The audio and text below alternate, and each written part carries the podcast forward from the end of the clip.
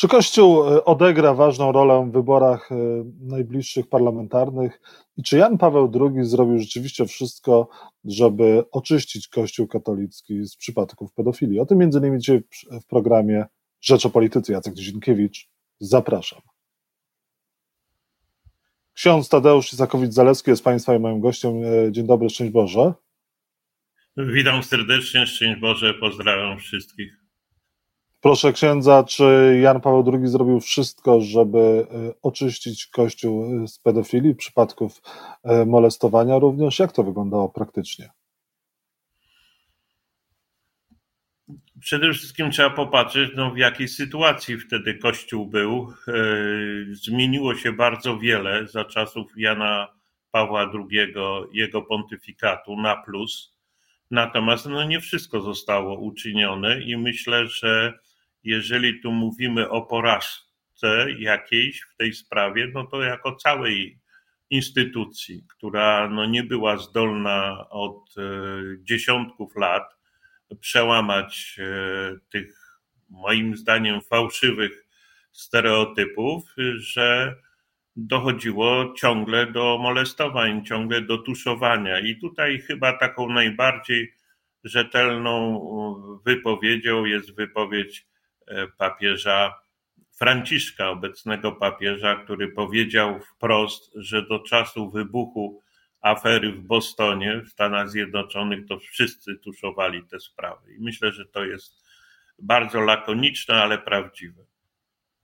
E, Rzeczpospolita opublikowała raport, e, z którego wynika, że e,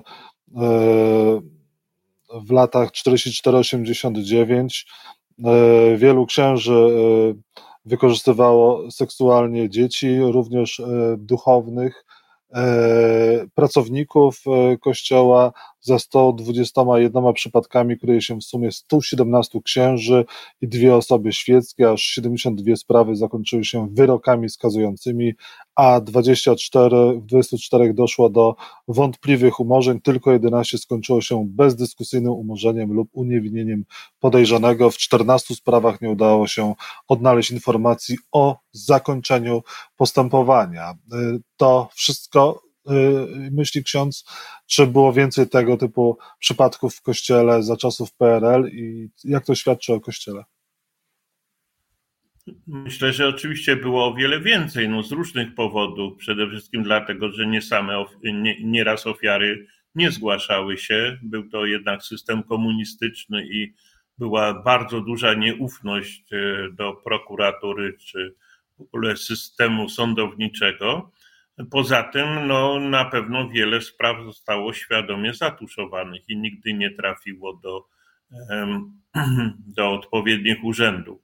E, to, e, ja tylko jedną mam tutaj taką bardzo głęboką refleksję, że do tych danych doszli dziennikarze. Więc to jest głębokie pytanie, a czemu władze kościelne, te liczne komisje, one ciągle kręcą się w kółko, nie chcą przebadać tych spraw, cofając się właśnie do nawet czasów PRL-u, tylko ciągle jest mowa o tym, że będziemy to badać, ale gdy trzeba przebadać, to robią to dziennikarze świeccy. I tu jest oczywiście jasny i czytelny przykład e, z Francji, gdzie to jednak episkopat poprosił osoby świeckie, ta słynna komisja Żana Marka Sauvé, która się cofnęła do zakończenia II wojny światowej, czyli 70 lat do tyłu i raz na zawsze przecięła tą dyskusję, co było, co nie było,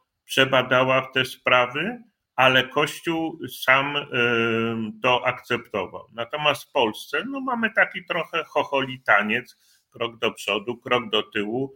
Ktoś coś zrobi, pojawi się publikacja medialna czy film jak Braci Sekielski, to dopiero jest reakcja władz kościelnych. W obecnej mm, sytuacji, moim zdaniem, e, episkopat polski, no mówię to ze smutkiem, nie jest zdolny do pełnego oczyszczenia, bo po, po, po prostu tak się za, e, zaplątał w te swoje chore różne systemy tego tuszowania czy mówienia, że to jest atak, atak na Kościół, że nie jest w stanie e, tego problemu rozwiązać. A arcybiskup prymas Polski przeprosił za, po tym raporcie, no ale to właściwie chyba jest jedyny tego typu głos. Tak, ale to właśnie dopiero musi być raport i dopiero jest głos. Natomiast na razie brakuje tego, żeby Kościół sam chciał to zrobić, czyli y, część y, może duchownych, y, myślę tu o księżach biskupach, rozumie ten problem, ale część mówi, że to jest atak na Kościół i to przecież słyszymy z ust bardzo wielu ważnych księży, arcybiskupów i biskupów, którzy ciągle ten problem uważają, że to jest atakowanie Kościoła. E, arcybiskup e, Stanisław Dziwisz w ogóle nie zabiera głosu w temacie, był najbliżej też Jana Pawła II, a wszelkie próby przypominania tych spraw, czy też braku decyzji uważane są za atak na Jana Pawła II i na Kościół. Rzeczywiście ta taktyka mówienia, że to jest atak na Kościół, ma sens, ponieważ również politycy Prawa i Sprawiedliwości y, bronią Kościół i uważają, że jest teraz atak na Jana Pawła II. To jest prawda, że, że, że są te ataki? No, powiedział jeden z księży biskupów, który jest znany w historii, Ignacy Krasicki, prawdziwa cnota krytyk się nie boi. I jeżeli y, piszemy historię, badamy ją, y, pojawiają się publikacje, to każda postać jest poddana krytyce. I teraz y, każda postać ma ogromne plusy i ma też minusy. I tutaj nie ma się co bać żeby opisywać i oceniać również te rzeczy, które były złe w czasie pontyfikatu Jana Pawła II. Natomiast mówienie, że to jest atak na Kościół, to no powiem to wprost, to jest chronienie własnej skóry, bo w ten sposób za tym portretem Jana Pawła II ukrywają się osoby, które nie powinny w ogóle e, odpowiadać E, e, w ten sposób e, opinii publicznej, tylko powinny też powiedzieć prawdę. No, mamy ten najsłynniejszy, także z czasów pontyfikatu Jana Pawła II przypadek, to jest sprawa molestowania kleryków przez Juliusza Peca. Od 21 lat Kościół nie jest zdolny do powiedzenia prawdy. Obiecał to wprawdzie arcybiskup E, mm, Stanisław Gondecki po śmierci e, Juliusza Peca, ale słowa nie dotrzymał. Natomiast wiceprzewodniczący episkopatu, arcybiskup Marek Jędraszewski, mówię to też z przykrością, bo to jest arcybiskup Krakowa, do dzisiaj nie chce na te, na te pytania odpowiedzieć, a prezydent Andrzej Duda wręcza mu odznaczenie państwowe, tak jakby się nic nie stało. No to już większej moim zdaniem hipokryzji no już nie ma. Nie można w ten sposób rozwiązywać problemów. I tutaj są winne i władze kościelne, że nie chcą, a dla dobra Kościoła powinny to zrobić, i władze państwowe, które to akceptują. I to moim zdaniem dzisiaj mamy już taki węzeł gordyjski w tej sprawie, że jeżeli e, nie będzie interwencji Watykanu, no to będziemy co chwilę świadkami kolejnych afer. Ze szkodą zwykłych księży, dla kleryków, ze szkodą przede wszystkim dla ludzi świeckich, bo no, no dochodzi do absurdu w tej sprawie już. Powinno dojść do dymisji w kościele na najwyższym e, pułapie? tej chwili y, jest czekanie na emerytury. I to jest właśnie też kolejny przykład niesłychanej, jak to nazwać, żeby nie użyć za ostrych słów, bezradności też e, e, władz kościelnych. Tak? Bo teraz na emeryturę udaje się arcybiskup e, Wiktor Skworc, nawiasem mówiąc, tajny współpracownik Służby Bezpieczeństwa i nie przeszkodziło to mu w niczym, żeby awansować z Tarnowa do Katowic, ale który tuszował, ewidentnie tuszował e, e, pedofilię w diecezji tarnowskiej. Co więcej, wysłał na Ukrainę księdza, który dopuścił się tych niegodnych czynów i tam molestował dalej na Ukrainie dzieci ukraińskie, a więc sprawa już międzynarodowa. I jakie konsekwencje poniósł Wiktor Skwort? Żadnych.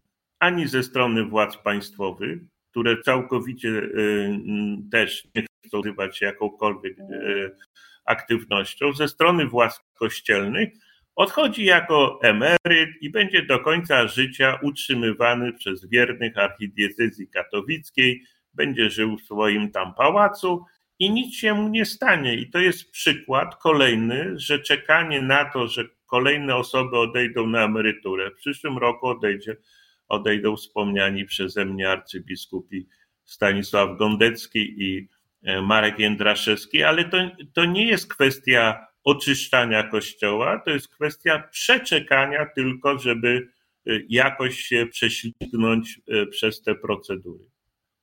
Czy Kościół powinien się zaangażować w wybory, czy politycy powinni być wpuszczani na e, ołtarze, żeby przemawiać do wiernych w kampanii wyborczej?